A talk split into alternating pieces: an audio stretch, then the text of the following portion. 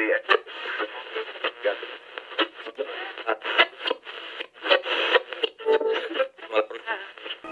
are listening to GMR Radio. And now, the Great Movie Radio Show.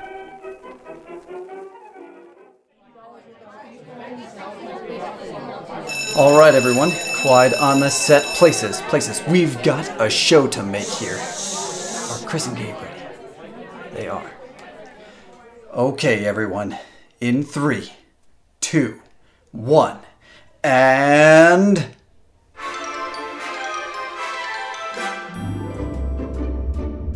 Coming to you live from sunny Orlando, Florida, it's the Great Movie Radio Show, a movie talk podcast starring Chris and Gabe. Hello, everyone, and welcome to the Great Movie Radio Show. Chris Schneider here, and I have my lovely, uh, wonderful Vanna White co-host, uh, Gabe Jaramillo. What's up, buddy? Hey guys, you can't see, but I'm displaying the the, the, the letters. Right? She's from Yeah, Wheel of yeah. Fortune or Jeopardy or something. Yeah. Uh, so we have with us today a wonderful duo of filmmakers and podcasters themselves, um, Dalton Burdette and Ryan Woerner, who I used to work with uh, in the movie industry. Uh, they have a awesome podcast called Movie Knights, and it's spelled with a K because they're from UCF and their mascot is the Knights. And so it's kind of a play on words, which I thought was humorous and clever. So they do short films, which they've won uh, multiple awards in the uh, film circuit. Uh, they had an LA premiere, which is pretty awesome. And like I said, they do a podcast, and they've agreed to come on the show uh, against their will. And we're just happy to have them. I, I I love talking shop with them, and always have. And um, when we started the program, I always uh, wanted to have them on. So this is a great opportunity to to sit down and talk with them. Dalton and Ryan, thanks for coming on the GMR show. We appreciate having you.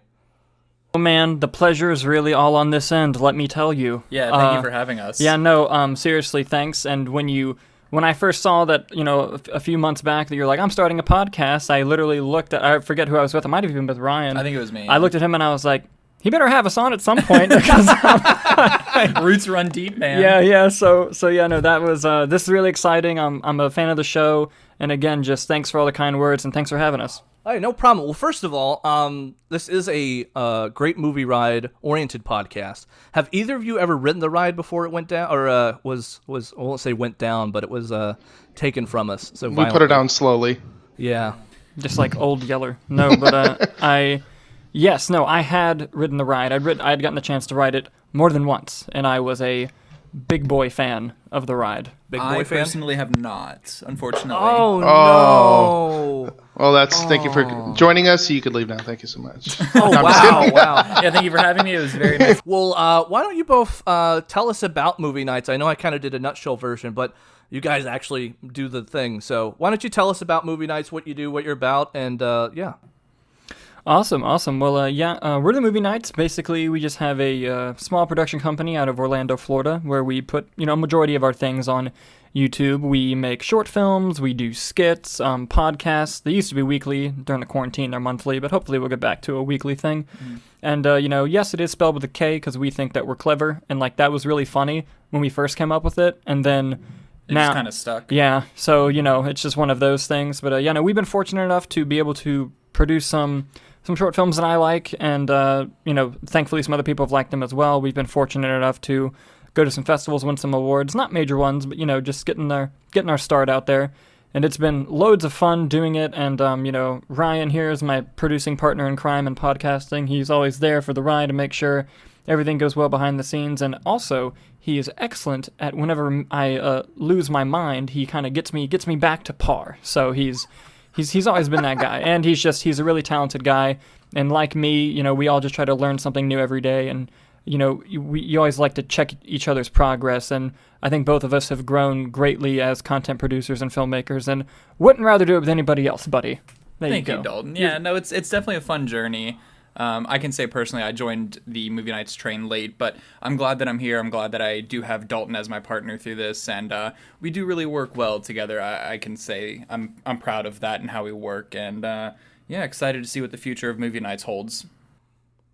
Awesome. Well, again, thank you guys for being on the show. Uh, you're correct. You were in my thoughts when I started the podcast, so don't don't worry. It just took a while to get the thing running, and of course, you know we've we've tried to incorporate our guests being movie writers, but once in a while we're we're trying to bring in people from quote unquote the industry, the biz. Oh, And- you, you and heard it here first, folks. We're in the industry. You're in the you're in the biz. You've made it.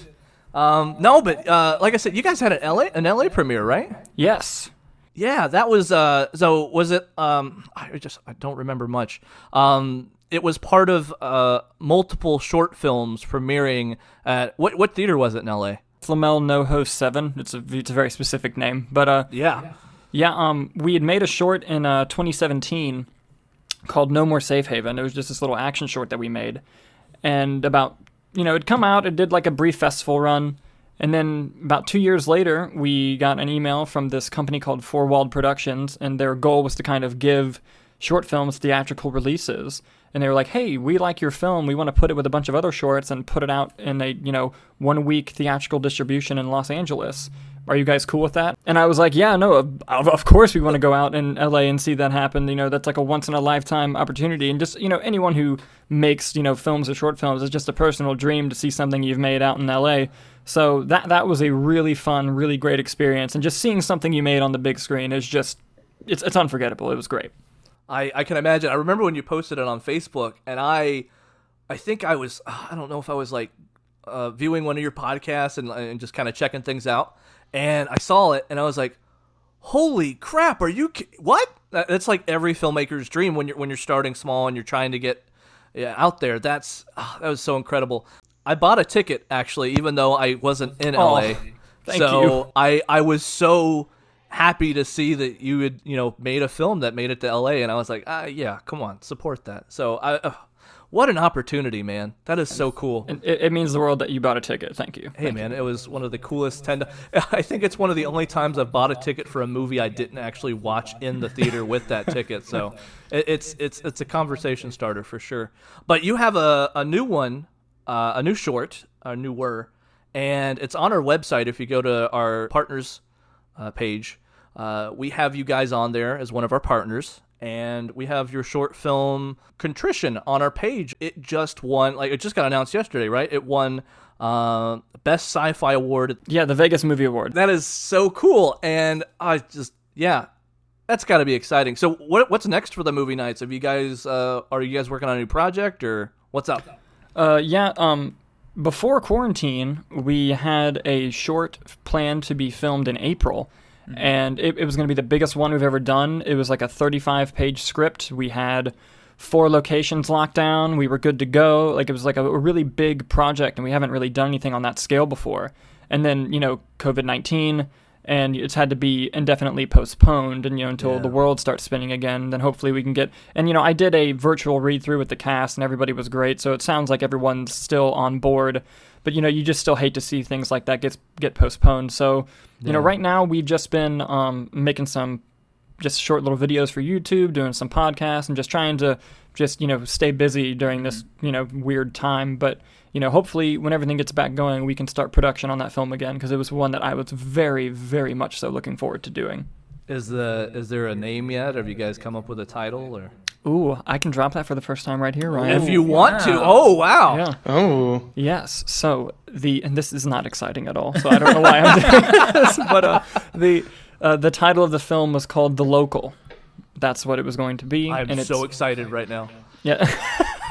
So I'm freaking excited. We just Yes. had a short film name drop first time on our show. Boom. Boom, the local. That's awesome. I awesome. really wish No. it was uh, Pooh Loves Honey.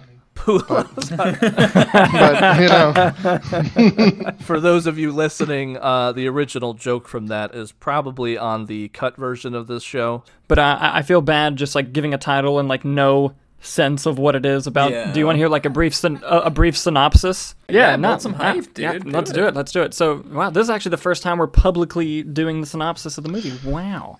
Um, wow. um, basically, it's inspired by old Western films, but it's gonna obviously have a more modern aesthetic. Because like what I loved about old Western films was, you know, this hero would stroll into town on a horse, save the day, and then leave, and he had like no consequences of, you know, being the sort of local hero. Well, what if someone saved a town, but they lived in the town? And now every time something bad happens, everyone just goes to this one person, like, hey, are you going to help?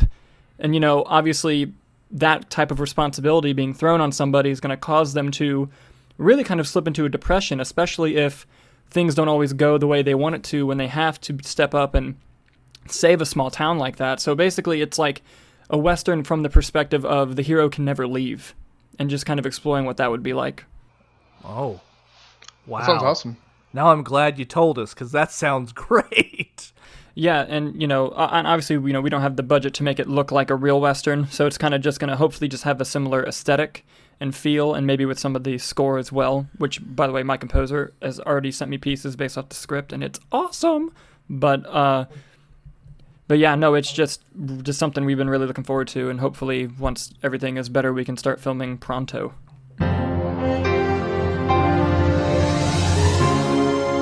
And now it's time for Top 5.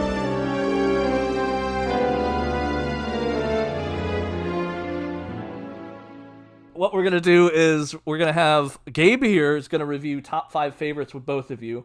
Uh, since there are two of you, usually we only have one guest, so this is fun. Uh, we're gonna try to keep it brief, and uh, then we're gonna start around the track, and that'll be a fun time. Gabe, why don't you take away top five? Awesome. Uh, yeah, so we'll hint to both yours, and this is actually one of the only uh, questions that Dalton answered five for. Um, Called out right away. Shots I've been saving that. I've been saving it. Um, cool. We'll hit. Uh, start with you, Ryan. We'll start with your ti- uh, Yeah. top five favorite films, and why they're your favorites. Uh, yeah. So, um, Pulp Fiction. Uh, I'm a big Tarantino guy. Uh, my dad actually introduced me into uh, Pulp Fiction, so I have a very fond, uh, fond memory of watching that with my dad, and uh, it's one of his favorite movies. So just being able to experience that movie with him has a lot of sentimental value, uh, and I think it's just all around probably one of the more perfect movies I've seen. And I don't really like to use that word when describing movies because it is such a subjective field. Um, but I just I love everything about that movie. I love the nonlinear uh, storyline that is in it, the over the top violence that's in it, uh, the score, just everything about that movie really uh, strikes a chord with me. Um, and then I love the original Halloween, the 1978 John Carpenter Halloween. Uh, I find that movie to be very inspirational uh, because it is such a low budget, authentic horror movie. Because whenever I watch horror, because I'm a huge fan of the horror genre, and I like to be scared when I turn off the film. Like what happens in my life after the movie. That's what I draw away from horror movies. And I think this Halloween movie does it perfectly for me. Uh, just the stalker, the uh, just the creep watching you murdering people and just like st- uh, watching from a distance. I just find that to be very, uh, very unsettling. Yeah. Uh, and then moving on, I have Evil Dead 2. I think that is a perfect, like as perfect as a movie could get. Um, especially when you know kind of the first movie and the drama behind it, and then them losing the rights and remaking it, and then having to basically recap the first movie, but they wanted to have more fun with it, and you really feel the authenticity of the film. You can see that Sam Raimi and Bruce Campbell and everyone behind the camera are just having fun with it, and that's another very inspirational movie, uh, especially you know being part of a a film production that deals with micro budgets and it's just very inspirational to see them make such a hit movie that is regarded as like a fantastic movie even in the in a lot of the filmmakers eyes in Hollywood like professional filmmakers For sure. and then definitely I think every it's safe to say everyone loves Star Wars uh, but my favorite movie is A New Hope the original Star Wars. I think that is a prime example of the hero's journey. I think that it is just everything you would want in a space adventure sci-fi movie, and it's just revolutionary with the sounds that the uh, what would it be the foley artist that had to come up with those sounds Yeah, for the like- lightsabers and blasters and tie fighters like it's just so much fun and i will always get giddy anytime i see luke do the trench run at the end it's just so much fun And then uh, I recently just watched this movie for the first time because I've never really been a rom com guy. Uh, those movies never really struck a chord with me. But I recently watched About Time, and it made it into my top five. And it is one of the most heartwarming movies and just sad movies that I've ever seen that like looks at consequences of changing little things that may have like this butterfly effect. And it's just so sweet and I absolutely love that movie. And if you haven't seen About Time I would recommend that movie to anybody. Absolutely phenomenal. And like I said I'm not much of a rom-com guy but that movie really stuck with me. And I may be wrong when I say this, but Chris, I think this is the first time we've had like a rom com come up in top five or even around the track. No? Um, I know Tracy had a few, but Oh well. they're they're not common. So Yeah, yeah. they haven't been common on our episodes. So it's yeah, that's nice. Well, and I feel like rom com is just a very umbrella term because About Time really isn't a comedy. It's more of a romance movie than a Yeah. typical rom com. Because, like, you have like the teen dramas, which are under the rom com. You have romantic comedies like Fifty First Dates or any Adam Sandler movie. Um, but this is just a romance movie, and there's a lot of family ties and a lot of family themes in the movie as well. So, if you have a tight family connection, uh, this movie could definitely strike a chord with you. All right, Dalton. It's your time to shine. Okay, uh, yeah, basically, I, I put Con Air five times. God no. No, no, okay, okay. I that was a joke. I do like Con Air, but that was a joke. Um, okay, so, and I, I did because I'm that guy. I I put like when I filled this out, like I put in parentheses. I reserve the right to change my answers, and the only reason I do that is because I could wake up tomorrow and give you five different movies, just because cinema is just such such a huge language for me. But uh, uh, from the ones listed that I have, um, I, I have to I have to start off the bat with Jaws, and I know that that's like the typical film school answer of like, oh, what's your favorite movie? And they mentioned like the Spielberg classic Jaws. But that movie, just ever since I was a kid, has resonated with me on an emotional level. And it's it's also one of those films where the more you watch it, you pick up something new about how precise Spielberg's direction is. And and also it it starts off as a horror movie and then ends as this adventure like Indiana Jones feel of like, hey, let's go kill that damn shark. And it's so mm. fascinating. And, and also, these characters, these three main leads, are so separated the whole movie. Like, none of them really have anything in common. Some of them like each other, some don't, but they all have a specific purpose. And it's not until the famous, you know, USS Indianapolis speech right at the end where even the characters sit at the same table. Like like that is when they even first just start to even physically come together, let alone emotionally. And it's just in time for the third act. So for the first time in kind of the whole movie, you feel like, hey, maybe these guys have a shot at winning. Because it's like the first time they've even come close together. So just the beautiful pacing and storytelling. I, I could go for hours just about this movie, so I'll move on for the sake of time. But but it's just it's I love this movie so much. And the last thing I'll say about it is the first time I watched it, I had my mom had like just taught me the concept of like, oh, movies aren't real.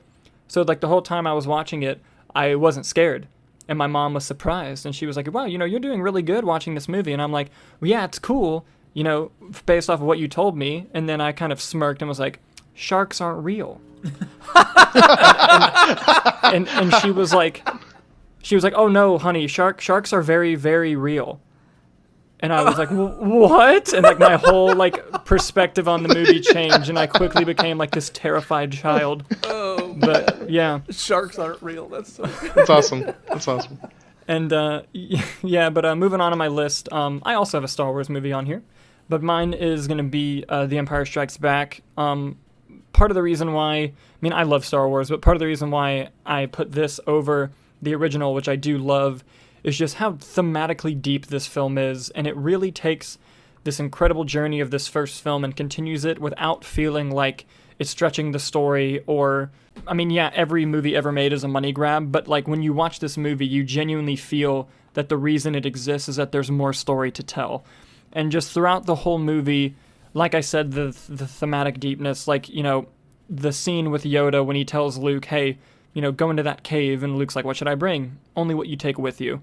And he goes and he has that moment with the fake Darth Vader, sees himself in his shoes, is not only great foreshadowing, but also just as a I, I could just imagine being like young in like when I was young, first watching that movie of the first time you know you identifying yourself as the hero, seeing the evil that you can become, and just how that can really wrap his head around the decisions he makes, and even like a moment that gives me just chills every time I watch that film is when um, you know Yoda is trying to tell him how to get you know use the Force to get his ship out of the water, and he you know it's before the you know it's right after the do or not there's no try famous line, but I, I think there's a line in that scene that's even better, and um, I uh, glad because I recently watched like the Mandalorian docu series and Taika Yep. Waititi brought up this line and I'm really glad he did because I echo its sentiment to perfection. And it's when Yoda does get the ship out of the water, and Luke just says, "I don't believe it," and Yoda says, "That's why you fail." And it's it's just such a great moment of just seeing the character kind of getting beaten to his low level.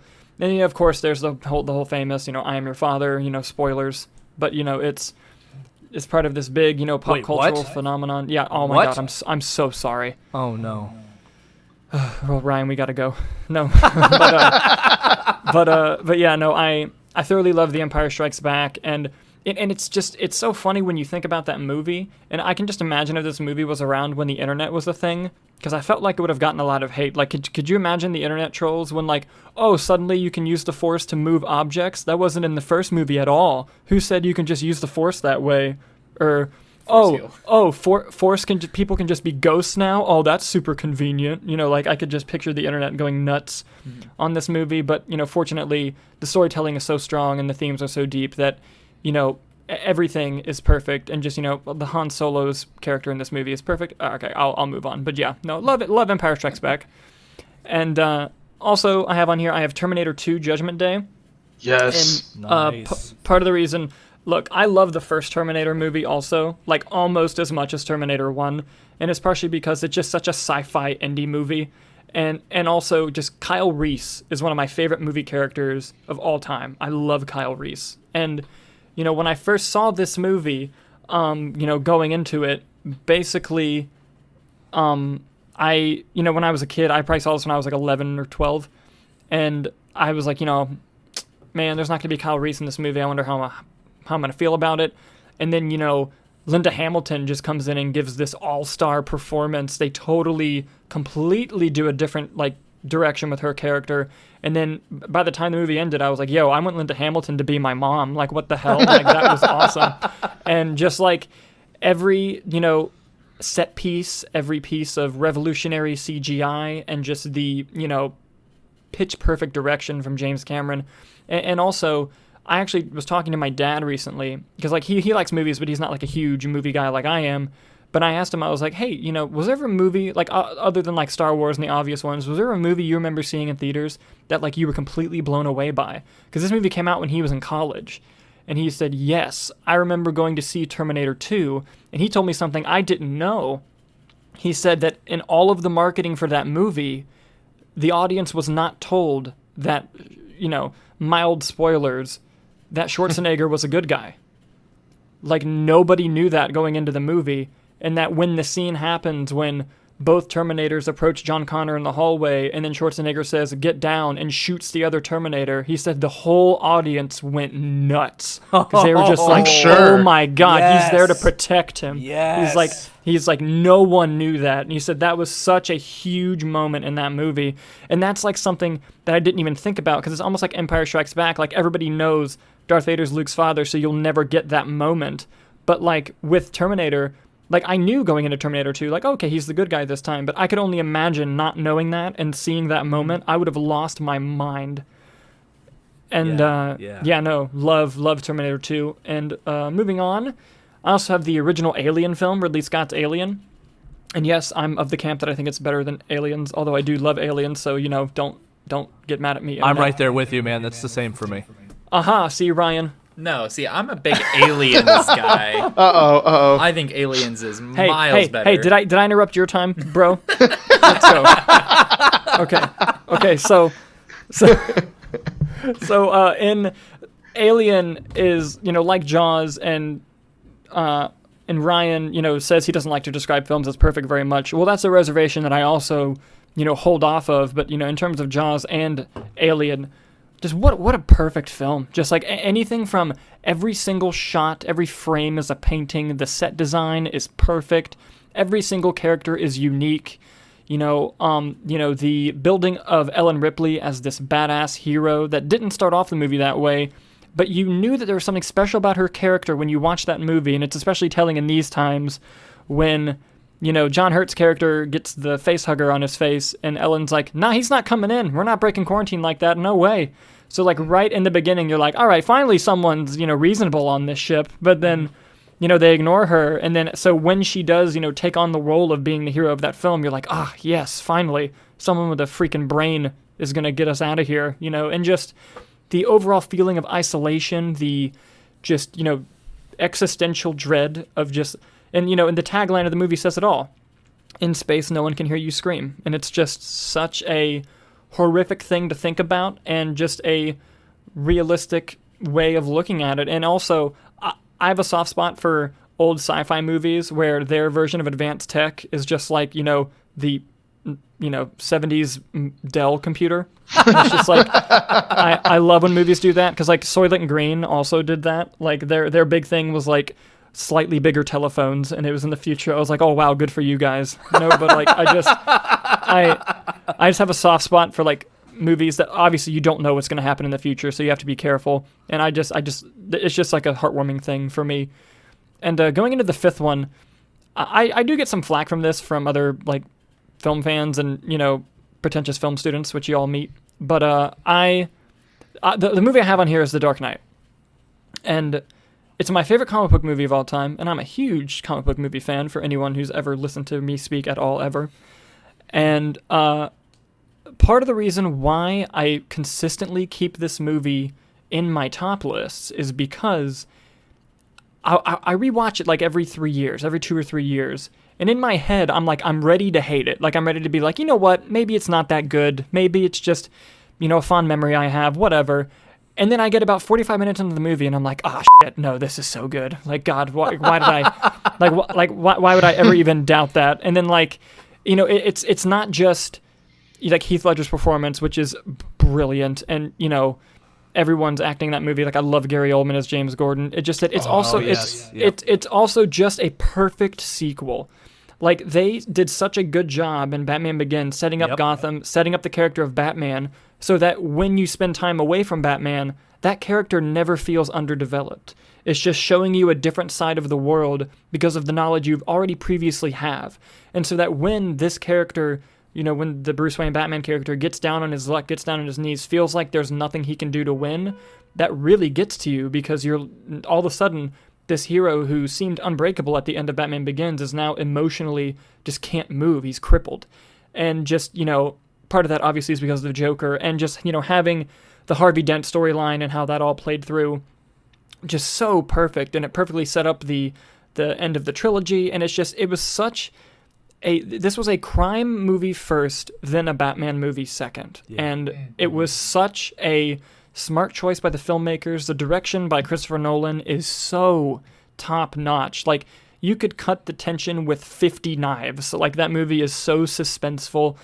And you know, the interrogation scene with Batman and the Joker, just every time I watch that scene, I'm just like, God, I'm watching a master class of acting right now. And just and, and you know the use of practical stunts like flipping the semi truck was so awesome and and yes this movie does have a you know i'll admit i'm a big batman fan bias. Uh, this was the first movie i ever saw in an imax theater. Oh So- yes, Oh. so it that- was wonderful in IMAX. I so that's remember that. so that's also just a big you know factor into my love and appreciation for this movie. But that's why every so often when i rewatch it i'm like all right let's be realistic. Let's let's you know see if uh if this movie is as good as you remember. And then joker does that pencil trick and i'm like ha this movie's awesome. So so yeah that's uh, i reserve the right to have five different movies tomorrow but yeah those would be my uh my top five today Nice. part of some Facebook group where it's like film fans, blah blah blah. I don't even remember what it's called, but they asked. Uh, it was uh, name a film series that your favorite isn't the most popular of that series, and of course for Star Wars, mine's Return of the Jedi. And for the Dark Knight trilogy, I guess we'll call it, uh, Batman Begins is my favorite. Um, Return of the Jedi because it finishes that whole three part story so well and and I was sad with the changes they made for the special edition. I'm glad I have a theatrical version of it because, uh, yeah, the original Ewok celebration at the end was ruined. How dare you? um, but I remember uh, the part when he's on the sail barge about to be thrown into the pit, and that music, dun, dun, starts going, and my dad would just like watch that scene over and over and over, and I just fell in love with that movie. And then Batman Begins.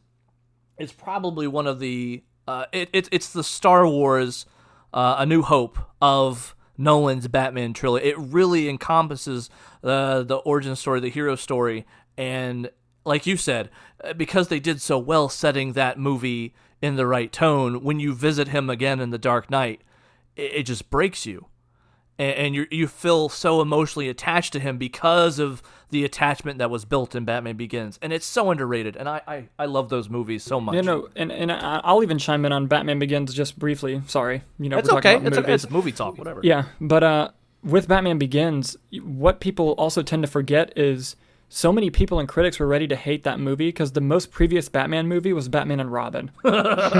And and and like and there's a reason that they didn't make another Batman movie for eight years.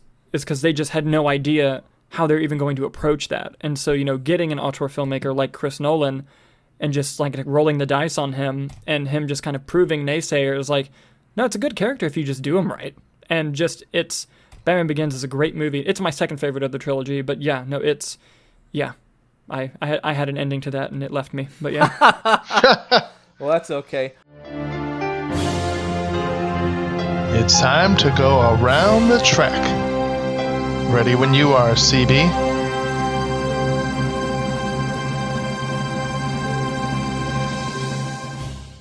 Uh, we're gonna start our around the track and going into musical because we're gonna start going in there. It's funny that you, uh, Ryan, were saying that both of you have different viewpoints on film. Yet the first uh, movie we're gonna visit on the track in musical, you both have it as your favorite, and it's La La Land.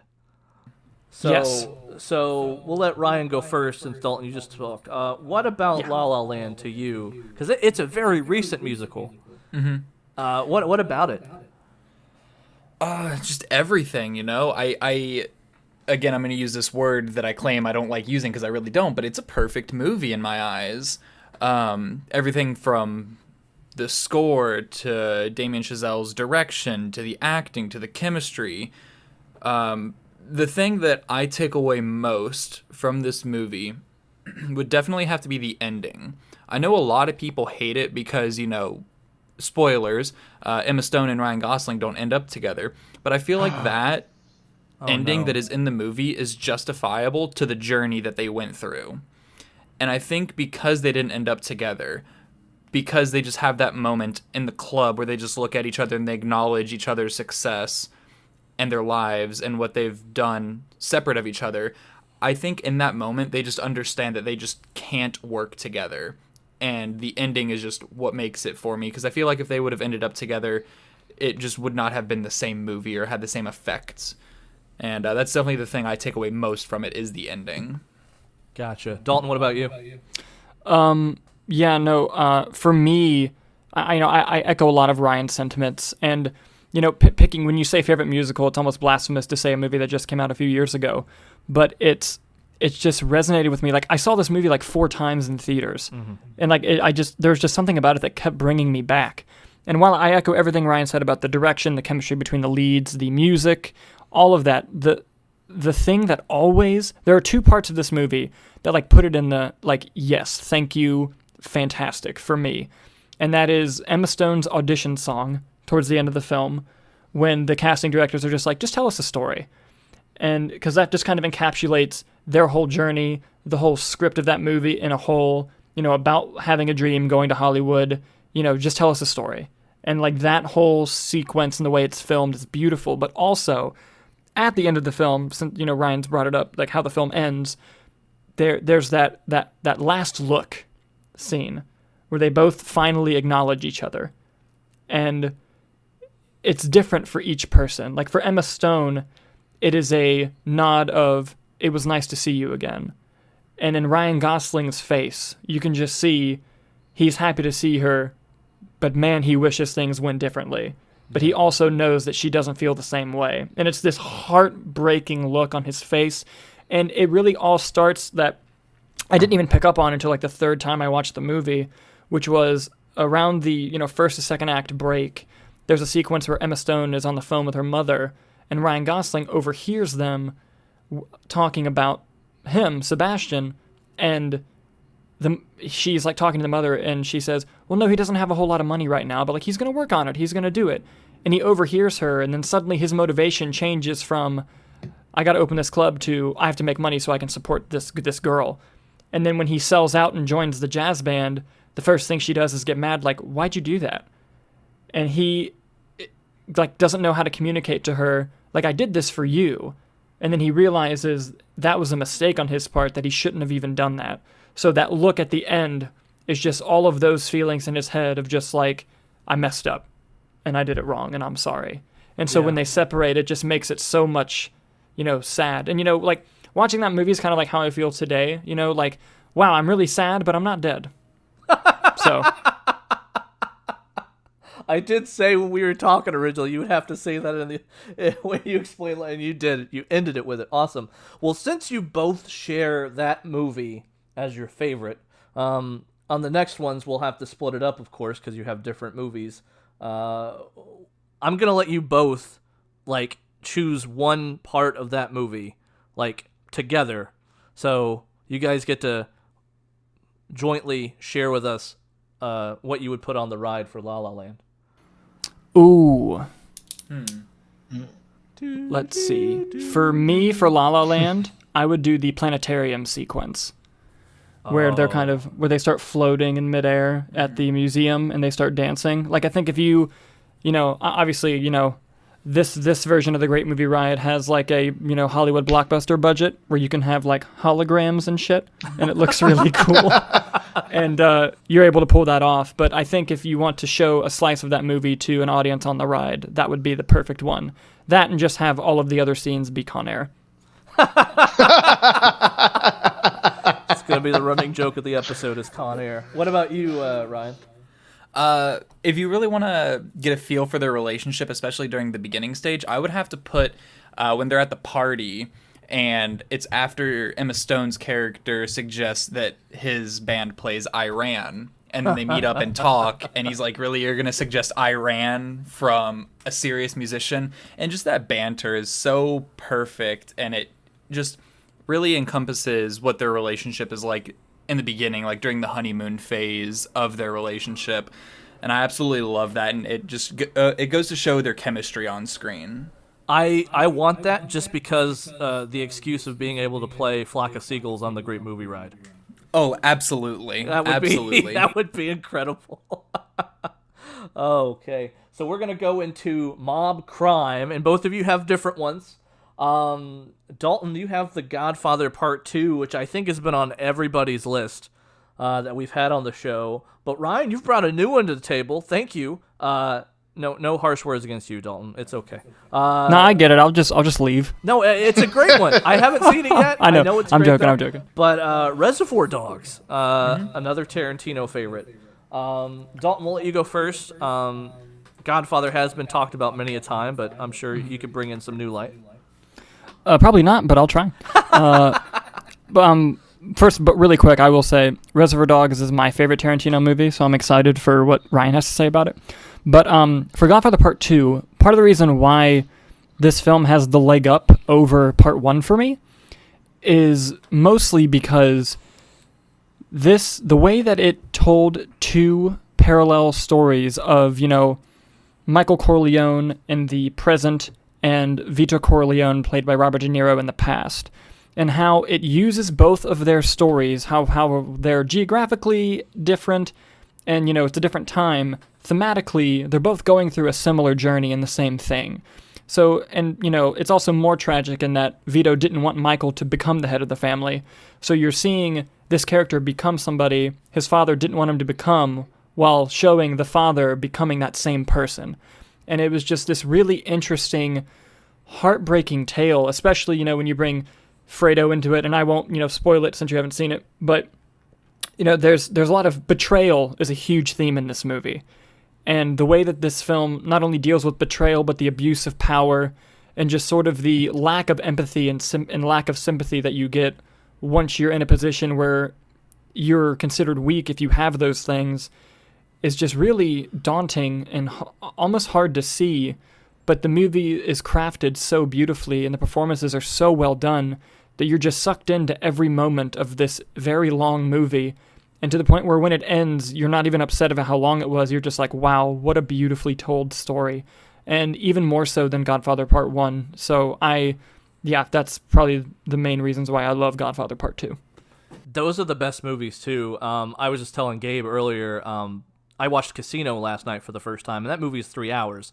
It did not feel like three hours.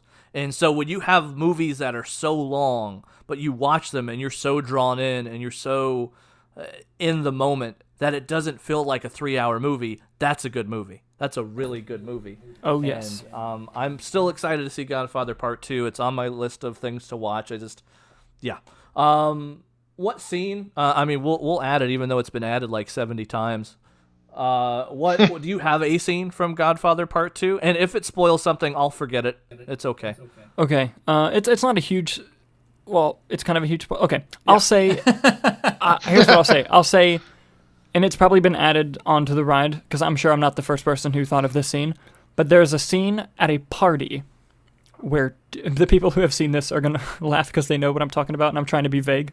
But there's there's a scene at a party where two brothers confront each other and threaten each other, but in a way that they can't alarm the other party guests. And that's what I would put on the ride. That was so discreet, yet everyone, like you said, everyone probably knows what it is. Thank you for sparing me, but at the same time, I, I would have forgotten anyways. So, that it's it's all good. I, I don't want that moment to be robbed of you, and I didn't want to risk it. well, I appreciate that. It's very kind of you. Uh, Ryan, you have Reservoir Dogs. This was the first Tarantino movie I ever saw. I got the movie for five bucks in a blockbuster DVD bin.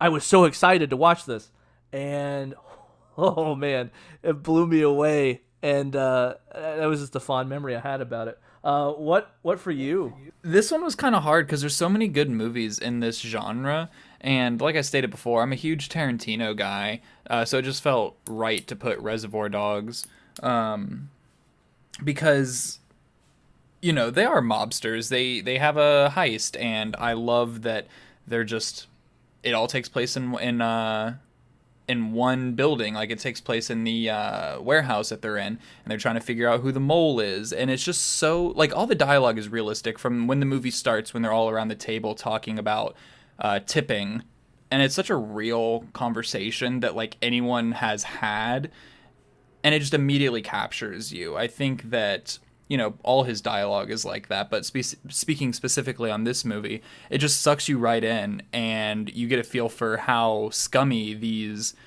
characters are because they're just talking about such a modern uh, thing that we all do. We all when we go to out to eat we tip so it's something that you know everyone has done so everyone has an opinion on it. So he just captures you right there from the get-go. And just the suspense whenever they're trying to figure out who the mole is and then you the audience figure out who it is through the non-linear storytelling.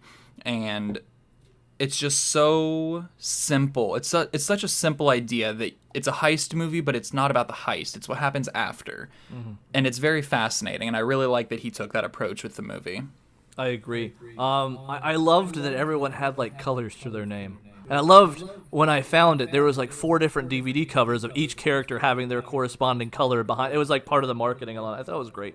that's cool Yeah. Um, what scene from Reservoir Dogs would you would you put on the great movie ride?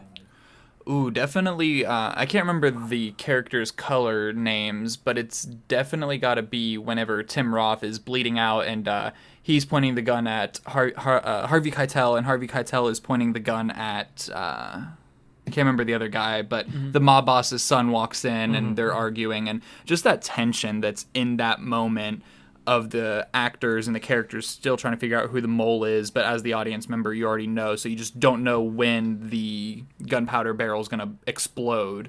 Uh, and I think that scene is perfect for the ride. Yeah, I think families will really love that on the ride. I want to say that's white and orange. I could be wrong. I'm trying to think of a way to incorporate uh, the gangster to come out and take the ride. Don't they like shoot each other? Spoiler alert. I believe so. Yeah, I th- yeah. I think Harvey Keitel and the mob boss's son shoot each other. I That's think Tim right. Roth lives in that scene. I we think. we could have the gangster on the ground bleeding out and crawl into the ride and take it. Oh my god. That would be funny. Well, we're going to take a quick break here on the Great Movie Radio Show. When we come back, our character, our gangster, Gabe's going to take us through a few movies around the track before I uh, kill him in Anubis. So, wonderful times. we'll be right back on the Great Movie Radio Show. Shut up, you two. You want to blow our cover? Psst. Hey, you. You're listening to the Great Movie Radio Show starring Chris and Gabe. Don't nobody move until we get back, or else, if you know what I mean.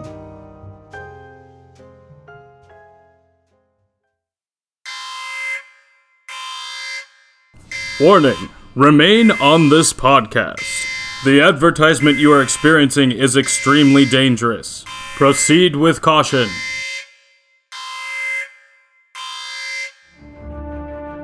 Autumn Star Entertainment is an independent producer of movies and video. Their goal is to provide Hollywood level entertainment for low to no budget. Check them out on facebook.com slash Autumn Star Entertainment or on Twitter at Autumn Star ENT.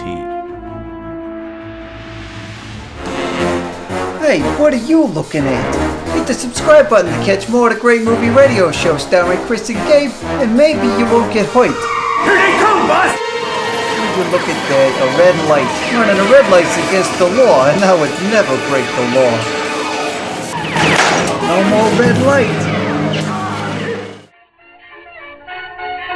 Hundreds of movie writers from around the globe have come together to recreate the magic of the Great Movie Ride during the past few months to bring you the Great Movie Ride Quarantine Edition. Well, gee, Mr. Kent, that'd be swell.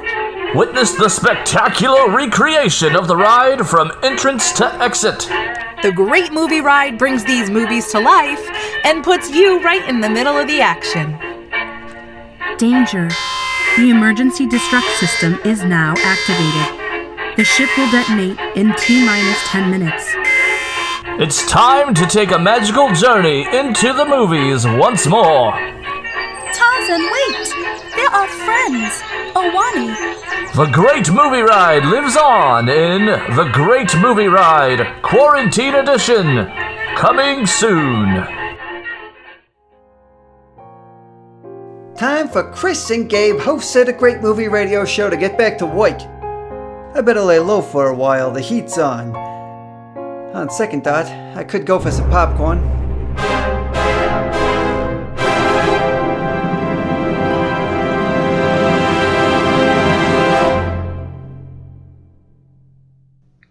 Awesome. Well, we are back. This is Gabe. I'm taking over now. Um, but we're gonna hit some of the uh, hit some of the movie genres that you would hit with the gangster, and we are gonna start off with westerns. Dalton, I'm gonna save yours for a second because I'm interested about your Okay. okay. your western.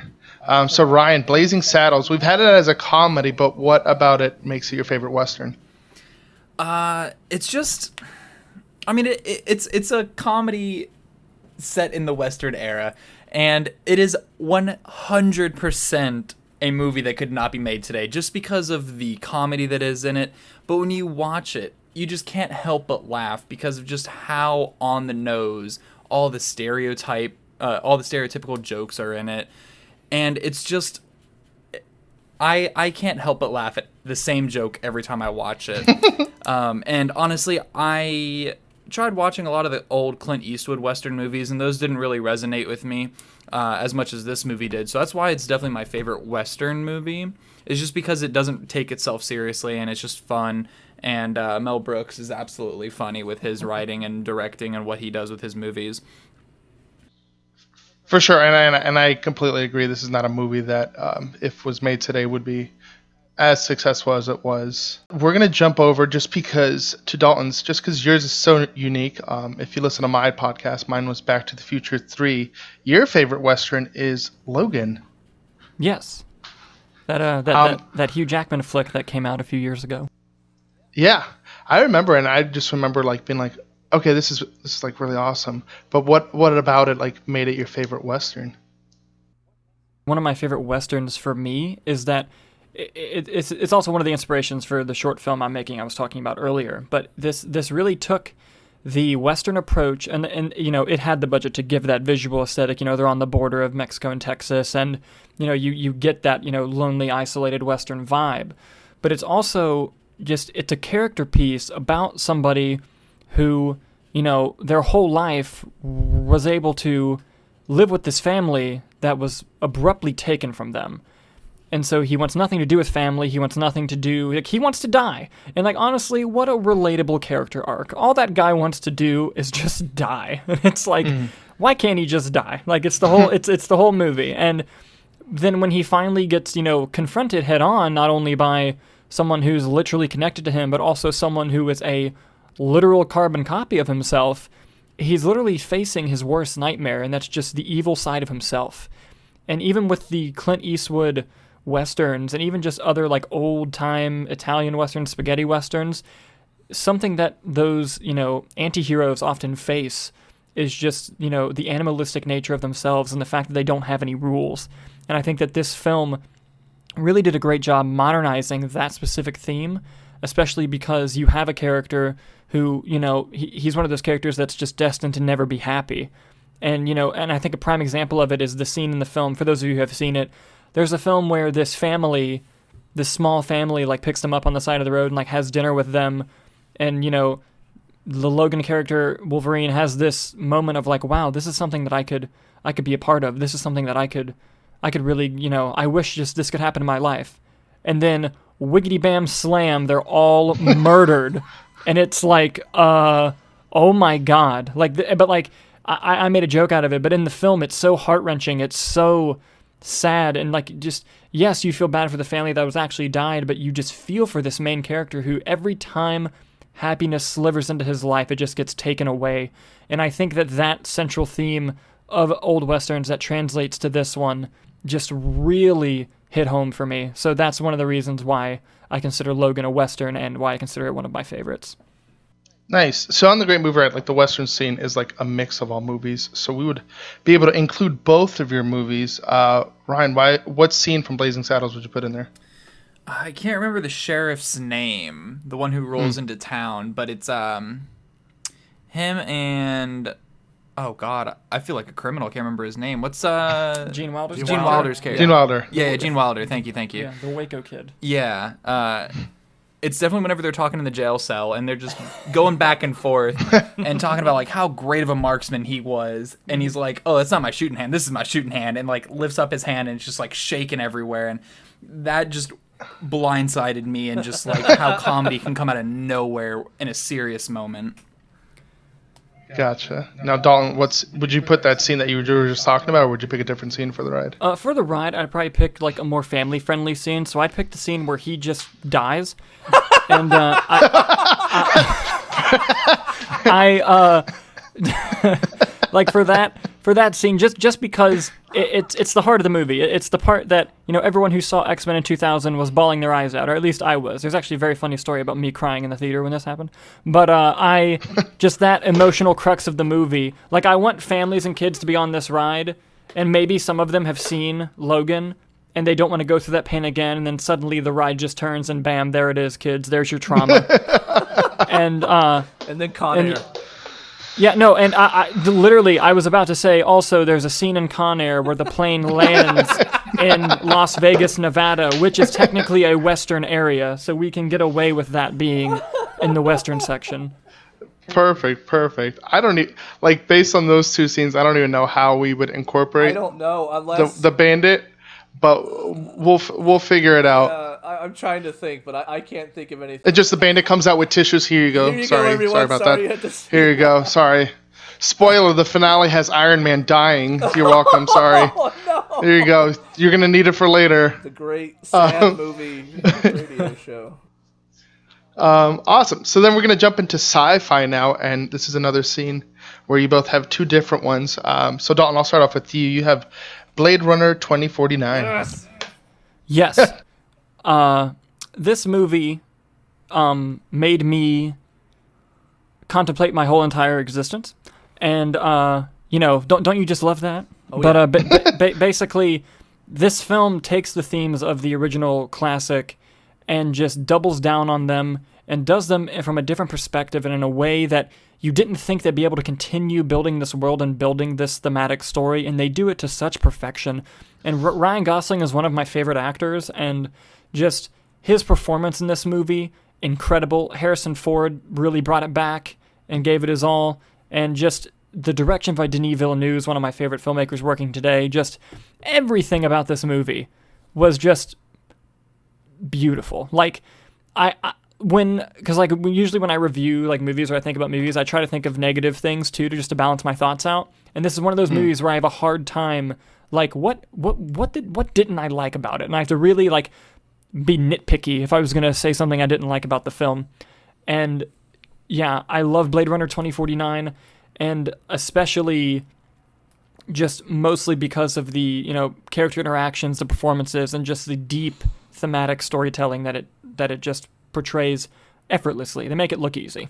every moment of that film, I, I, say the same thing about Mad Max Fury Road. You could pause any scene of that film, and it's just a work of art. Every single detail, and that's why I'm excited for his take on Dune that's supposed to come out this Christmas, hopefully. Still, Oh, yeah. and, and he, the fact that he took such a classic cult movie that you could you could not even touch if you didn't want to and, and, and not only made something that continued that and questioned things that were in the original, but it could be its own movie was just.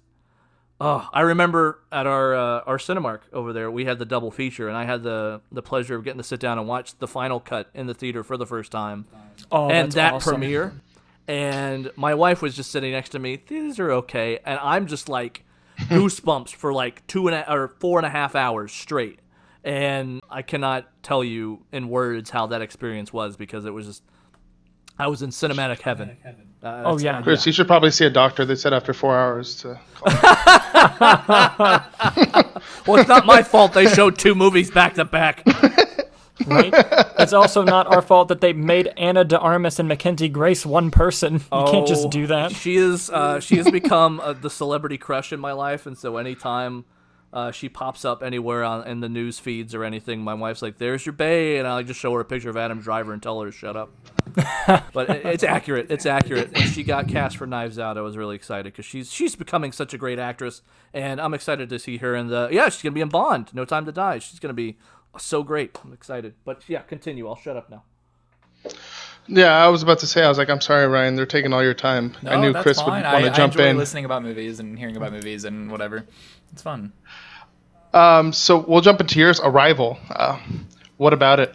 What do you like? What do you love? What do you hate? Oh, God, I, I can't think of one thing I hate about this movie. Um, it's been a little bit since I've seen the movie, I'm not gonna lie, but it just resonated with me, and I'll always remember watching this movie in theaters and just being like, what the hell is this movie about? like, it's so out there, and it just, I mean, I can't speak for everyone, uh, but for myself, I was just kind of like, kind of lost during it because I was like, what do these aliens want? And obviously, the characters are trying to figure that out with Amy Adams being a linguist and trying to figure out exactly what they're talking about and what they're trying to communicate. And the part that just absolutely shook me was at the end whenever they were like predicting the future about Amy Adams' child dying and uh you know her and Jeremy Renner having a relationship by the end and just like the twist of that just absolutely shook me and you know I was watching it the whole time and I was lost like I said but I'm glad that you know by the end everything you know Denis Villeneuve did to wrap it up and to ma- uh, draw some clarity into his movie that he was making. I absolutely love that he was able to lose you and then draw you back in into the movie and uh, wrap it up pretty nicely. Nice, nice. Um, so obviously in the Great Movie right, like the alien scene was very detailed, had all this stuff. Um, Ryan, what scene would you put from Arrival? Ooh, probably just a very basic scene of the aliens communicating with Amy Adams and her holding up the whiteboard and basically asking questions and the aliens answering, just like that beautiful set design and just them communicating back and forth. That's a good one. Nice. Don, I don't think I asked you what scene from uh, Blade Runner 2049 would you add? Uh, towards the beginning, after Ryan Gosling just manhandles Dave Bautista, and he, and and he's but the scene when he's standing out by the tree, and it cuts to that wide shot. Just oh, just just make that a whole ride by itself. Like oh, such a beautifully well crafted scene and just such a wonderful shot. I just want a Blade Runner ride. Just uh, give me yeah, so I can sit there for four hours again and have the goosebumps again. and then have a doctor A at the end. doctor of at the end. Just- You're right. Um, cool. So we're gonna jump into our action adventure scene. As we know in the Great Movie Ride, it's Raiders of the Lost Ark. Um, Don, I'm really interested in your movie. I've never heard of it, and I looked it up on IMDb, and it looks interesting. Uh, the Raid Redemption. What is this movie about, and what makes it such a great action adventure movie? Gabe, you have never seen The Raid? No, I haven't Oh. either. What? Okay, I, okay. I do have a question before Dalton goes on. Have you seen the uh, Karl Urban Judge Dredd movie? Yes. Yes. It's been a long time. I think I saw it like when it first came out. Like my dad took me to the theaters. That movie is basically the American rendition of The Raid. Sold. And well, okay, sort of. They're very similar movies, but he- Yes, but very here- similar, but they're not but- exactly the yeah, same. But he- here's the thing: a movie that I like to compare this to. Which Bruce Lee movie is it where it's like a video game where he goes from like floor to floor and has to fight a different person? Like I forget which Bruce Lee movie that is. Isn't that every Bruce Lee movie? Ba- basically, this movie is like that, except the plot of this movie is um, there's like a DEA SWAT team that basically found out that the head central location of like all the crime, and it's a foreign film, and it's all the crime in this city happens in this one building, and so they're all going to to raid the building, and the main bad guy is in the top floor, so they have to go from the bottom floor to the top floor, and each floor is just a whole new wave of bad guys, basically. And but what the audience finds out going into it is that the right the main villain's right hand man is the brother of our main character. So basically, what you oh. find out is he is not just going in there to get this bad guy, he's going in there to bring his brother home. So he has to just go in this building, and there's a moment in the movie when the other residents, because the residents are all like people who, you know, are involved in crime, and all the residents, one resident sees them and notifies the leader that the police are there. Then the police goes over, or I'm sorry, the main villain goes over the loudspeaker of the whole hotel and goes, We have some uninvited guests, and uh, if you're the one that kills them all, uh, free rent for life. And then just every room opens up, and you're just like, Oh God, here we go. And when I tell you, look, I, I have seen over 2,000 movies. This movie has the best action choreography that I have ever seen in my life. This film oh, and Oh, okay. this film and the second film. Just unbelievable choreography and the cinematography of the action scenes. It's it, like your jaw is on the floor during these hand-to-hand combat scenes. And this film was made for 1 million US dollars. So you're just watching this low budget action movie completely blow your mind. And I like I watched that movie and cuz like I knew there was a second one. As soon as I watched this movie the first time, I immediately was trying online like okay, where the hell can I rent this second movie? Like oh my god. It is such an action thrill ride that like makes your skin crawl. The violence, the action scenes are so well done, and just at the heart of it is this fam- familial story of just trying to bring the prodigal son home, and it's so good.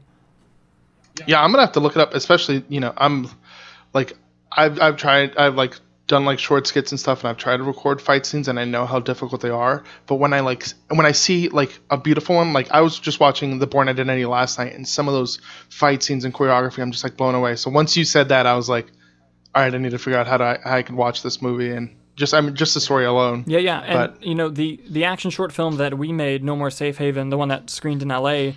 The action scenes in that were very much so inspired by the raid, except you know we're a bunch of chubby children trying to be like the raid. so so so while while I do commend our action scenes and I'm I'm proud of what we got, it's the only reason they were even remotely okay is because this movie exists. So yes, I just added it to my watch list, so I'm gonna have to look that up. Yep, I'm in. I'm Yeah, I'm in. literally after after we're done here, I'm gonna find see where I can. and find I've heard of it too. I think Scott Derrickson, who directed Doctor Strange, uh, added it to his top ten of the decade, and I like Yes. been like, oh, maybe I should watch that, and then just completely forgot about it, like I do everything in my life. So uh, yeah, I, I, I've got to watch that. That sounds incredible. And when you said That- if you like Dredd, you'll like this, I was like sold, sold immediately. Um, so before we jump over to Ryan's, uh, what scene would you add from that movie? I'm curious now. Uh, there's a scene where it's about a six minute fight scene of two good guys versus one bad guy. And uh, at one point, they take a light bulb, like one of those long, like fluorescent, skinny light bulbs, Yeah. crack it, and stab the villain in the neck. But then the villain gets up and continues fighting for three minutes. Oh my so I, God. I, I would, I would put that on the ride. Wow. I need a doctor. I have goosebumps. Uh, no, that's okay. That's awesome. All right, Ryan. Let's talk about your movie. No, I'm just kidding. um, Ryan, you have Pirates of the Caribbean, the whole franchise. Yeah. No, I I will openly admit I love this whole franchise to bits. Um I if I had to pick one that was my favorite of the franchise, I'd have to say uh, Dead Man's Chest was which is the second one. Uh, and that one really feels like an adventure. I mean, all these are adventure movies at its core, right? Um, but speaking specifically on the second one, where they have to go search for Jack Sparrow, and Jack Sparrow is hiding from uh, the Dutchman. I can't remember his name, but he's hiding from uh, oh Davy Jones. Yeah, he's hiding Davy from Davy Jones. Jones and the Flying Dutchman and his crew. And Orlando Bloom has to go search for him. So it's just a pure adventure movie that is just so much fun. And I always smile and have a good time anytime I watch, whether it's this movie or any movie of the franchise. It's just a lot of fun for me. So obviously, this is a big franchise. What? And like, this is your own movie, right? So if you want to add multiple scenes from multiple movies, you can. But what would you add into your great movie ride from the whole series? Yeah, so one that sticks out to me, like if you really want to capture how much adventure is in this movie, it's definitely from the second one. Uh, whenever Norrington and Orlando Bloom are fighting, sword fighting on the uh, on the wheel, Oh the, yeah. Ah, the water wheel, and they're just fighting, and Jack Sparrow's on there as well, and uh, some of the Flying Dutchman crew are running, and it's just like a whole adventure scene, and it's so outlandish and so crazy, but it's also fun at the same time, and I feel like that would really encompass the whole adventure of the franchise. Nice, yeah, and definitely put a twist. You know, Disney already having a Pirates ride, and they added Jack Sparrow into it, so it's awesome. All right, so we're gonna jump into one of my favorite uh, genres, the horror movies. Uh, Ryan, we'll go back to you to the 1968 Night of the Living Dead. Oh my gosh, yeah, what a fantastic movie. I had recently just watched this for the first time within the past year, two years, uh, so fairly recent. And growing up, I'd always been a fan of like the zombie genre, uh, but George A. Romero obviously put that into the mainstream and um, had a lot of fun with this movie and all the movies and all the spin offs that came from this movie. It's just so horrifying and this is like another example of one of those movies that like left me like shaking after the movie especially how it ends the ending is what is probably the most horrifying moment of the whole movie for me uh, and have both of you guys seen it yeah. Yeah. I've- Yeah, okay my my dad tormented me and, and put it on one night, and I like freaked out. I think I was like six, and I was like, Oh my god. Okay. um, so you guys know how it ends, and I'll, I'll go ahead and spoil it. Uh, so spoiler alert for anyone who may be listening and haven't seen it. Uh, the ending, the main actor, I can't remember his name, uh, but this movie did come out in the '60s. So when you look at the time, it makes it even worse. Um, the ending, the hero of the movie is an African American man, and at the end, the cops are hunting down these zombies, and they find the house that this man was in, and he uh, saved, I think, one or two people in the house from the zombie invasion. Uh, everyone else in the house did die, and as soon as he stands up in the window, the cops see movement and they just immediately fire without uh, investigating what's in the house, who's in the house, if, whether it's a survivor or a zombie. They just immediately start blasting in the house and they kill him, and the movie just ends right there.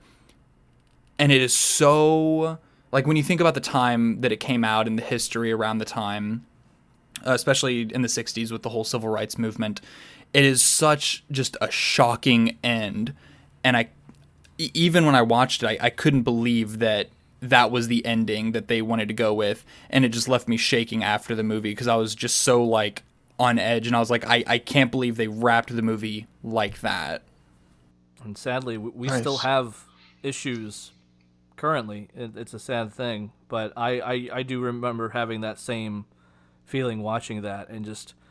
Uh, I had goosebumps, but for a completely dis- different reason. It's just how horrified I was at that scene and just how abrupt and and out of out of nowhere too, because I did not see that coming, and just it's, it scares me to death. It really does. Yeah. Um, and then uh, Dalton, you have Psycho, another classic. Yes. Uh, what is about it that makes it your favorite horror movie? Um, there are a lot of things that make this one of my favorite horror movies. Uh, part of it is, you know, it's a Hitchcock film, and he directs the hell out of this movie, and it's just, you know, and a lot of people are hesitant, especially people my age are hesitant to watch the movie because it's like, oh, it's black and white and it's old, but like, not like this is one of the best directed movies I've ever seen, and also. You know, just the whole character of Norman Bates is just such a fascinating character, and Anthony Perkins' performance of Norman Bates if I were to rank my favorite performances of all time, he would definitely be in probably the top five. Like, it is such a unique and creepy performance, especially like this is also one of those movies like everybody knows the twist ending in this movie, so I'll probably say it at some point.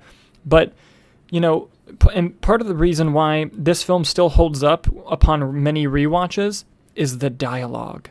The dialogue in this movie is so creepy. Like the the scene, and I'll jump ahead and say this is what I'd put in my great movie ride. This scene when him and Janet Leigh's character have lunch, and they're sitting in the back of the motel, and she's just asking him questions about his life, and each answer is just slowly more creepy. And just as an audience member, you're like, what in the hell is wrong with this guy? Like, just the more he says, just the more incriminating he gets, and you're just like, yeah, you need to get out of there. Like, what is going on? And like, and there was at one point where, um, he like she says something like, you know, hey, you know, your mother treats you very horribly. Like, have have you considered just like pu- putting her, putting her in a home? Like, but she says it out of like the kindness of like, you know, this guy's life being not under his control, and the way he just looks at her and completely dismisses what she says and almost like threatens her like what put her in a nut house so she can go and be treated like this? And the and like the music swells and that performance starts to kick in and you're just like yeah i'll take f- that for 400 alex. Like uh no everything with that sequence in particular is one of my favorite sequences in the film. And you have the incredible twist ending of you know the multiple personalities and he is his mother. And you know it's such a a great film.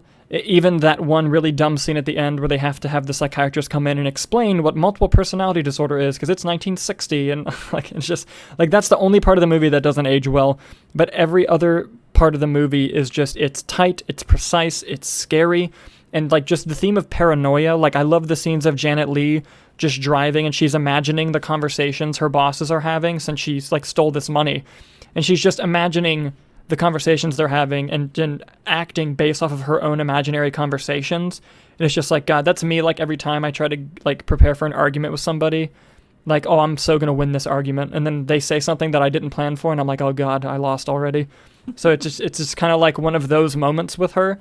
And just you know and this was the fir- one of the first big movies that like killed its main billed star like 15 minutes into the movie and this has become like a tradition in horror like scream did it i love scream nightmare on elm street did it.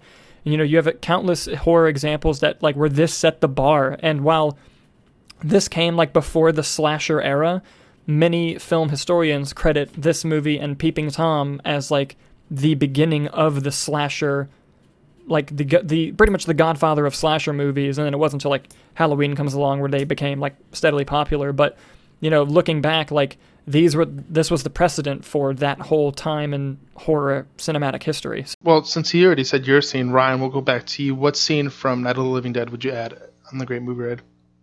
They're all trapped in the house and they look at every window and all the zombies are trying to break in, just like that uh, trapped feeling that you have. Perfect. So after they cry in Western, they're gonna their pants or Exactly. Yeah, it's gonna be a it's gonna be an eventful ride. We could have the tour guide act as a zombie and come in the house and be like, "Ta-da!" and then get shot. Oh my god. and that's the ride. the ride. have to get There's the doctor. That's it. Sorry, he died.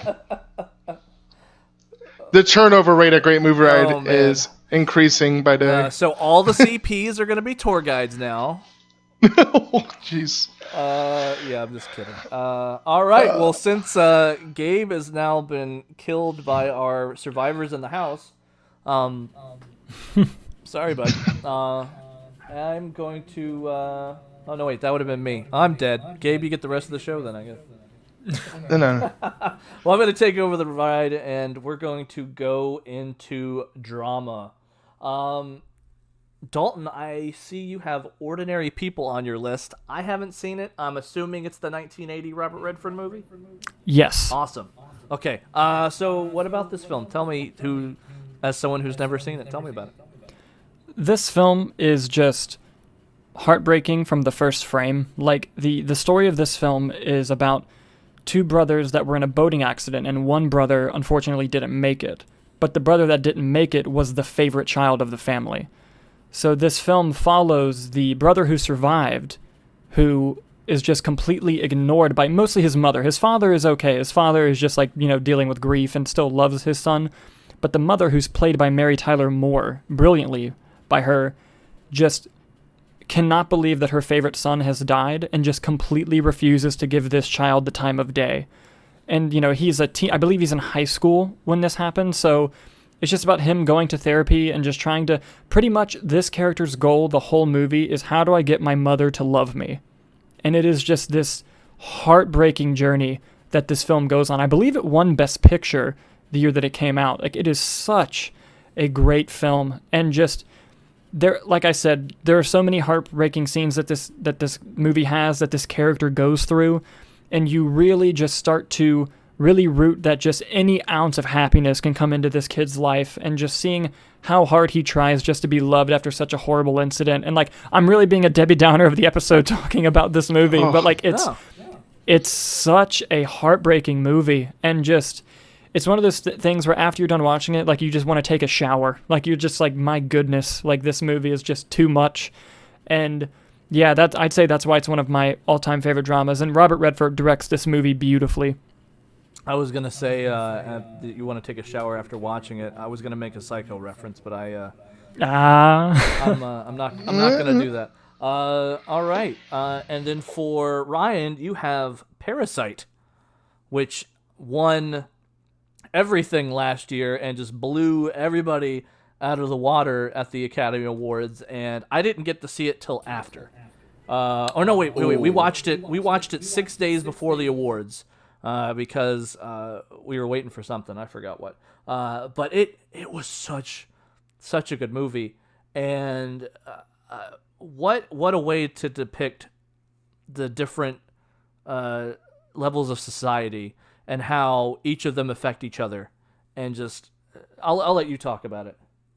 Yeah, no, I mean, like you, you hit the nail right on the head. It depicts the different classes of society, uh, more specifically South Korean society, um, both visually with the cinematography and obviously through the story. Because the main family, they literally live below street level, and uh, they are they are the poor family of the group, and then they end up uh, infiltrating and working for this rich family, and they literally live on a hill like they walk up to their house and i thought that that was absolutely brilliant with the visual storytelling of showing the different uh, classes of society of south korean society and i remember watching this movie and just like it felt very lighthearted at first uh, you sympathized with the family and their troubles that they had to go through to make money and to live and throughout the movie you're just like, I feel like there's something more to this. I feel like something like the big thing hasn't happened yet. I don't know what it is. And then just as the movie goes and that horrible storm happens and then the old maid comes back and forgets something and then it just immediately turns into like a horror suspenseful movie. And just that slow graduation that it has towards that is absolutely outstanding on how they were able to do that. Um, how Bong Joon Ho was able to do that, both with his writing and his directing, I think is absolutely fantastic. And I've never seen a movie quite like this one. And uh, like you said, it won Best Picture, won all the awards, and honestly, rightfully so, because that movie is absolutely fantastic. I agree. I agree. My favorite scene of the movie, I forgot what was going on around it, but it was uh, the kitchen area with the stairwell going to the basement was dark, and then you just see the guy's head rise above the stairs slowly, and just like the only like light you see of the room is the white of his eyeballs, and just how creepy. And it was so straight shot. It Yeah, yeah, it's it's square on. absolutely horrifying Yeah. just watching that. and there's nothing going on in this room for a couple seconds and all of a sudden you just see this guy's head because it was the first time out of the basement in like years for this guy and, and if, if you haven't watched the movie uh, you probably don't understand the context that just means you have to watch it uh, and so yeah this guy's been in the basement for years and just the slow rise of his head and just it hit that horror tone so subtly it was oh my god it was that was Yeah, that no, moment absolutely. freaked me out so much but it was such a good movie do you have uh we'll, we'll go back to you dalton with uh with ordinary people what scene would you put in our drama section Oof, I know exactly the scene. Uh, it's, uh, you know, surprise, it's really sad. But uh, there's a scene where the mother and the father in this film go on like a Christmas vacation. And uh, and during that time, the son, like they, they don't bring their son. And the the son is just like going through all this therapy, and he's like really confident that like, hey, maybe after this vacation, everything will go back to normal, and everything will be fine. And then they he sees his parents' car pull into the parking lot, and he runs outside, and he sees his mother, and he just goes, "Mom, I'm so happy that you're home." And he hugs her, and the mother just stands there, and doesn't do anything, doesn't hug him back, just stands there. Oof. And it's and it's so sad. And just i think that you know and like i love like the goal of this movie ride that we've been making is just how many times can we make children cry? And i think that and i think that this one this one will help. I was about to say we just need to have kleenex part of our gear gabe and uh just you know We're, we're sponsored by by Kleenex. and uh, the great movie cry uh, the, uh, the great movie cried. Um we'll call it that and uh, god yeah we're, we're having so many tearful moments on this ride and then ryan parasite what would you uh, what would you put on the ride Well, I want to go for more lighthearted tone, so I would definitely want to pick the scene where the family, uh, the rich family, went on vacation, and the poor family is in there. They're eating snacks around the table. They're laughing. They're joking. They're just having a pure family moment. Uh, obviously, before everything hits the fan, um, you know, just whenever they're laughing, having a good time, joking, talking about stories of their lives and whatnot. that yeah that was a great moment because like you said it's right before you know everything went to hell in that movie. And uh oh man i love parasite. I'll have to check out ordinary people. I i didn't know about it honestly until i was reading over your list and, and did some research. And uh, i love everything that i've seen robert redford do. He's one of my favorites. And i don't know how this one slipped past me so i'm definitely gonna have to check it out. Um no it's good. I i love just when either, either if someone tells me a movie i've never heard of or vice versa because it just spreads the cinematic love language. It's the best, and and what's what's fun is I, and we're I'm to take this moment to say this. I love finding out about movies that have been around forever that I should know about, and I've heard nothing about it because each time it's a new discovery, and not only is it a joy for me, but I'm sure, like you said, it's a joy for the person who got to share that, and that's that's the wonderful thing about cinema and film, and, and what I love about this show is we get to share these moments that is special to you, but I have no idea it exists, and then we just share it with everybody, and it's it's a beautiful thing. oh yes i agree So, all right, that's my two cents.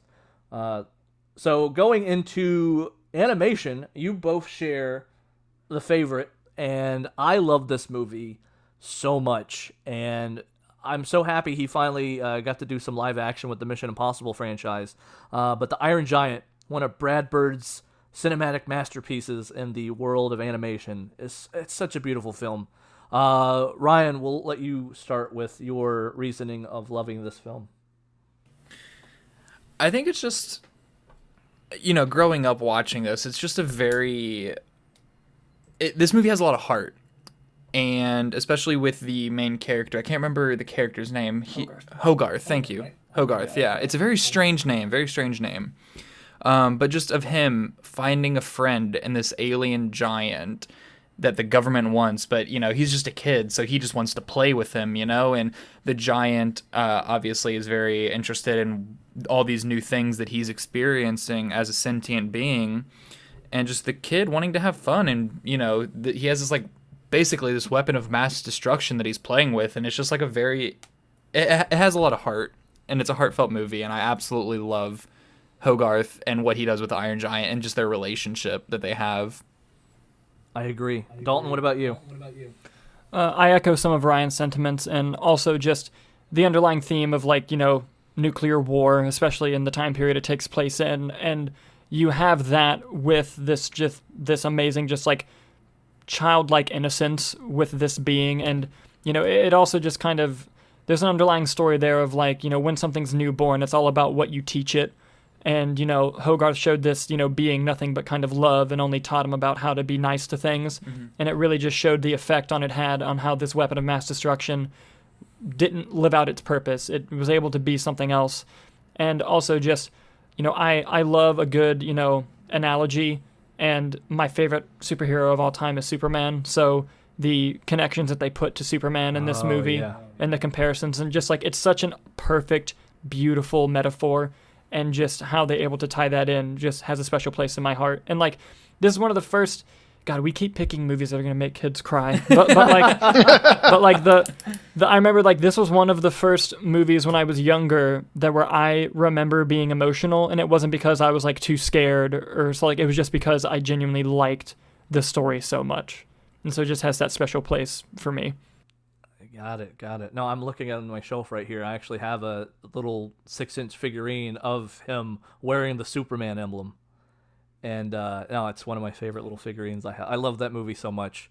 Uh, so yeah, what what scene from the Iron Giant would you guys put? And what's great is. Uh, I feel it could be so much more interactive than what we had on the original ride because it was just a screen with Fantasia and Iron Giant with all its cinematic uh, and animated marvels that it brought to the screen, you could be more three dimensional with this, and it just be beautiful. Uh, what would you guys do with it? We'll we'll start with Ryan. Uh, I I want to go with the scene that really affected me as a kid. So we're gonna go back to making kids cry. uh, at the end, whenever the military uh, storms into the town, and you know, basically the Iron Giant has he, he understands his purpose that you know he has to basically destroy himself and essentially die for the military to stop doing what they're doing and you know go back to peace and Hogarth is right by his side wanting to help him but the Iron Giant says something along the lines of like stay or like very simple 10 words of just like eh, let me take care of this you know like I, I know what I need to do and it's just a very heart uh, it's a very heartbreaking moment because he has to sacrifice himself for the greater good of the movie Gotcha, gotcha. What about you, Dalton? For me, I would probably do the scene when Hogarth and the Iron Giant first meet, and like with his broken BB gun. Like I, I, I love that that image and just the, I love the reveal scene of the Iron Giant, and obviously it scares the holy bejesus out of Hogarth, and just like having that like that moment remade onto the great movie ride.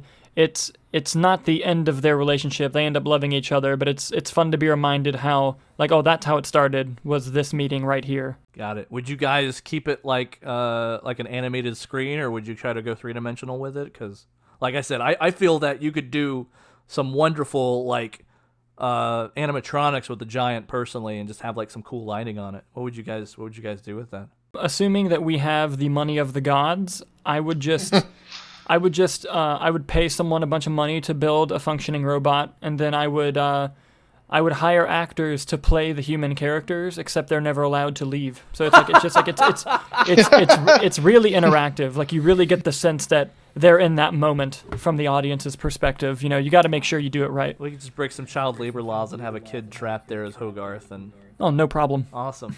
Uh, no tissues for him though. Sweet. Oh no, no. Awesome, awesome. No, just the pens. All right, so we're going to wheel it into where Oz was, and like we've mentioned on previous episodes, this is where we put comedy because the ride didn't really cover it.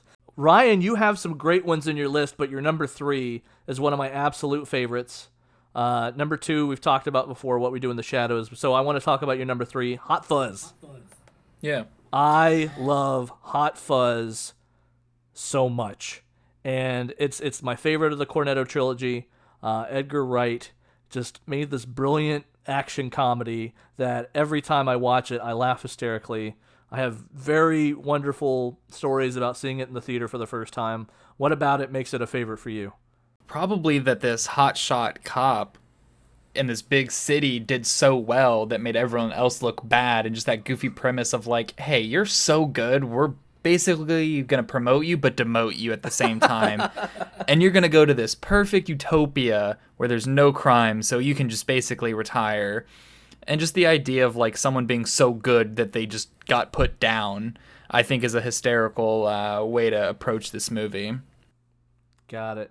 Got it. Um, and then for Dalton, you have Young Frankenstein as your favorite comedy, and this is not A late Yeah, edition. a late edition as someone who did not list his comedy movies. We'll throw, Hardy we'll throw, we'll throw you under the, the, the ride vehicle, literally. Um, yeah, I know. Ouch! It's gonna be a slow burn like in Deadpool with the Zamboni. Um, so what about Young Frankenstein for you, my friend? P- part of it is I'm a very big Mel Brooks fan, and also I have a huge thing. And I, I just recently reviewed uh, Fast Times at Ridgemont High, and I mentioned this in that review, and that's I love movies that are a good movie first, and then they're funny.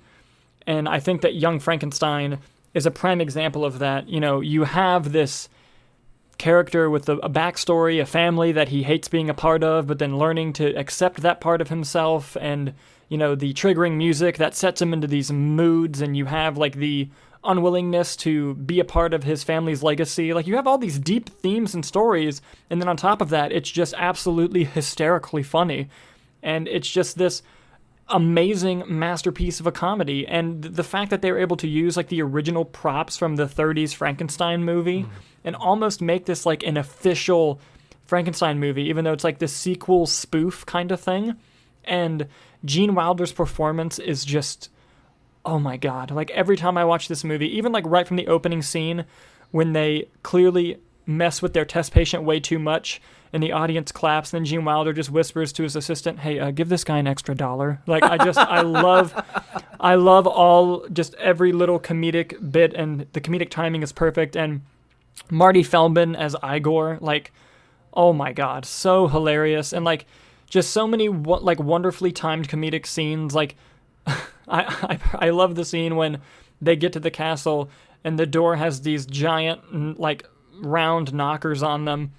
And uh, Igor starts knocking on the door and then while Gene Wilder is removing one of the female characters from the cart her breasts are kind of in his face but he looks at the door and says what knockers? And the girl's like oh wow thank you. And it's just like just little stuff like that but it's like consistent throughout the entire film. And like I said at the end of the day it's the rich the the rich characters and the good storytelling that's layered throughout the comedy that really just put this above most comedies for me. That and the cinematography for some reason decided to be stupid good. Like for some reason they were like, "Hey, you know what this movie doesn't need? Good cinematography. You know what we're going to have? Good cinematography." So they just did it. they did that for us. So, you know. Oh, I agree. And uh, I mean, I grew up with Willy Wonka, and I didn't see Young Frankenstein for the first time. Uh, for the first time until like a couple years ago. But I, I would have to say, growing up, Willy Wonka was my favorite Gene Wilder movie. Now I think Young Frankenstein is. I agree with that like um, like every part of that. Yes. It- it's it's my more mature favorite Gene Wilder film, I guess we could say. Um, Dalton, we'll go. Or Ryan, we'll go back to you. What, uh, what scene? Now, now, Oz, you didn't get to ride the Great Movie Ride, which I I'm very sorry to hear. Um, Yeah. Oz was very interactive. It was like this this event. You came in and there were munchkins, uh, not like the football thing we talked about earlier. Uh, and and the, the the witch came out and you got the disser and or the tour guide got the disser and it was this great moment and then you walked or, or rode through and then there's the Emerald City in the background and this happy joyous occasion. Well, Hot Fuzz kind of has that at moments, but also not at all because there's just murder everywhere. Murder, murder, murder. Uh, we'll, we'll say, is there a moment in Hot Fuzz that you feel is is event enough, or or like so, such a big moment that you could you feel that we could uh we could put in this this section of the ride? Yeah, I can't remember the whole context of the dialogue, but it's whenever the they they find out that the jig is up that really um this cult of the town they've been murdering people and uh, whatever The neighborhood watch. Yeah the neighborhood watch they uh they're in the store the grocery store and oh what's his name Nicholas Not- Nicholas Angel. Or? Nick Frost. Nick Frost. Oh, um, oh, whenever God. he's just loading the shotgun and he just goes, "Shame!" like I, I quote that with Dalton all the time, and I, like I said, I can't remember the specifics of the dialogue. It's become a meme now too. and That's what's great. yeah. Oh yeah. Do, do you care if I? Yeah. do- Go. Yeah. Go. Um, like Simon Pegg tells Nick Frost, like, "Oh, I just, I just threw that guy in the freezer," and then Nick Frost goes, "Did you say cool off after you did it?" And he goes, "No," and then he goes, "Ah, shame," and loads the shotgun. That's what it is. Oh, Thank you, Dalton. All the puns in that movie are just brilliant, and I love I love the the moment where they uh, call him Angle because they got um uh the the newspaper editor is really bad with information and typos, and instead of saying Angel, which is the guy the main character's named Nicholas Angel, they put Angle. He puts Angle, and so he's walking through the police department the next day, and they're all like Morning Angle, Morning Angle. the comedy in that is just next level, especially since Nick Frost's character is a cop, but he just watches all these action movies, and that's all he wants, man. That's that's the life he He's wants to living in live, this- and now he's able to live it. He's living in the little Listen. town, and he's. is it true that If when I- you if shoot I a- had- a man in the head, his head will blow up? I think he does the Point Break thing at the end yep, too, doesn't yep, he? he? does the shoot in the air, or uh, yeah, he, he's aiming at his dad who's running away, Yeah. and he so he shoots up in the air. Ah, and it's so good. Have you seen Yeah, it, Gabe? It's- Yes, I've seen. I was gonna say if if we could add anything to that scene, it's just the mothers, Yes! all with like salt. That is my traditional Like- Mother's Day shout out to everyone. I find the picture of him and he comes around the corner, you mothers, and it's just them coming down the. And that's my Mother's Day. Happy Mother's Day to everyone Yes. every year. Just that movie. That's as you leave. You leave the scene, and instead of Dorothy and, and all of them, it's just mothers. Mother. Oh, it's such a good movie. Dalton, what about you with Young Frankenstein?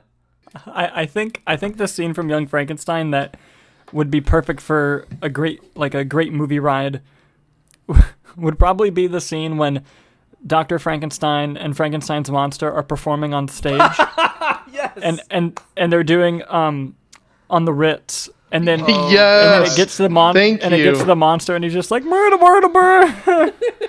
it's so funny, and just like just from a construction standpoint. Oh, now we're getting technical. Like from a construction mm-hmm. standpoint, it'd be easy to make that part of the ride. So there you go. there you go. And you could have the Well, we spent all the money on the Iron Yeah, Giant, yeah. so now we have to make it a little I was gonna easier. say you could have the tour guide hop off and do the Ritz with Frankenstein's monster, or your Frankenstein's monster. So you're like, and just. I don't know, because there's that interactive moment between the tour guide and the witch in Oz originally. Oh man, well Ryan and Dalton, we're gonna pull it back to Doc, and this has been this has been a really fun episode, and to have both of you on there, it's it's different because we've never had two guests, so.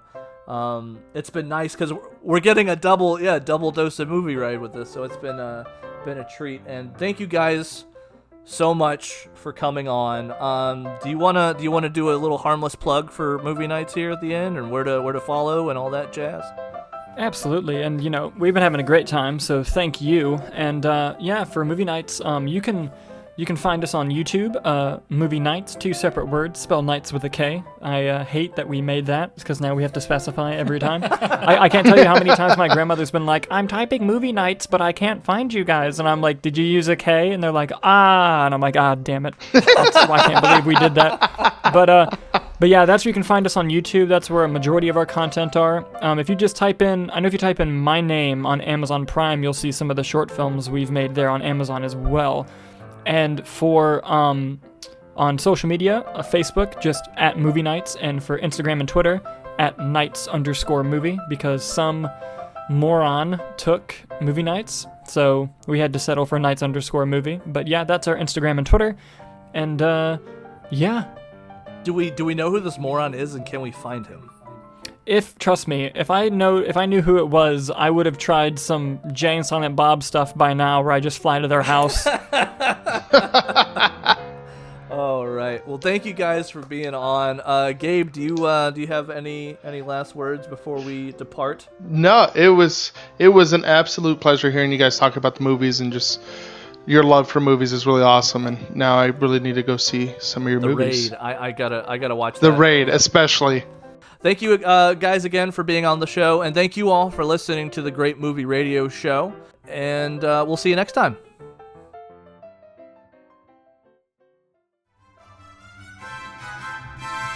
The Great Movie Radio Show is recorded in Orlando, Florida. You can visit our website at www.thegmrshow.com. Art direction and logo design provided by Mr. Bayless. Voiceover and intro work provided by Dave Fesky and Joe Erickson. You can find our podcast on multiple platforms such as Anchor, Spotify, Apple Podcasts, YouTube, and many more. Music provided by the YouTube Audio Library. You can find us on Facebook and Instagram. Just search The Great Movie Radio Show or The GMR Show. This has been The Great Movie Radio Show. We hope you enjoy your day, and we'll see you at the movies. The stuff dreams are made of. Goodbye, everyone.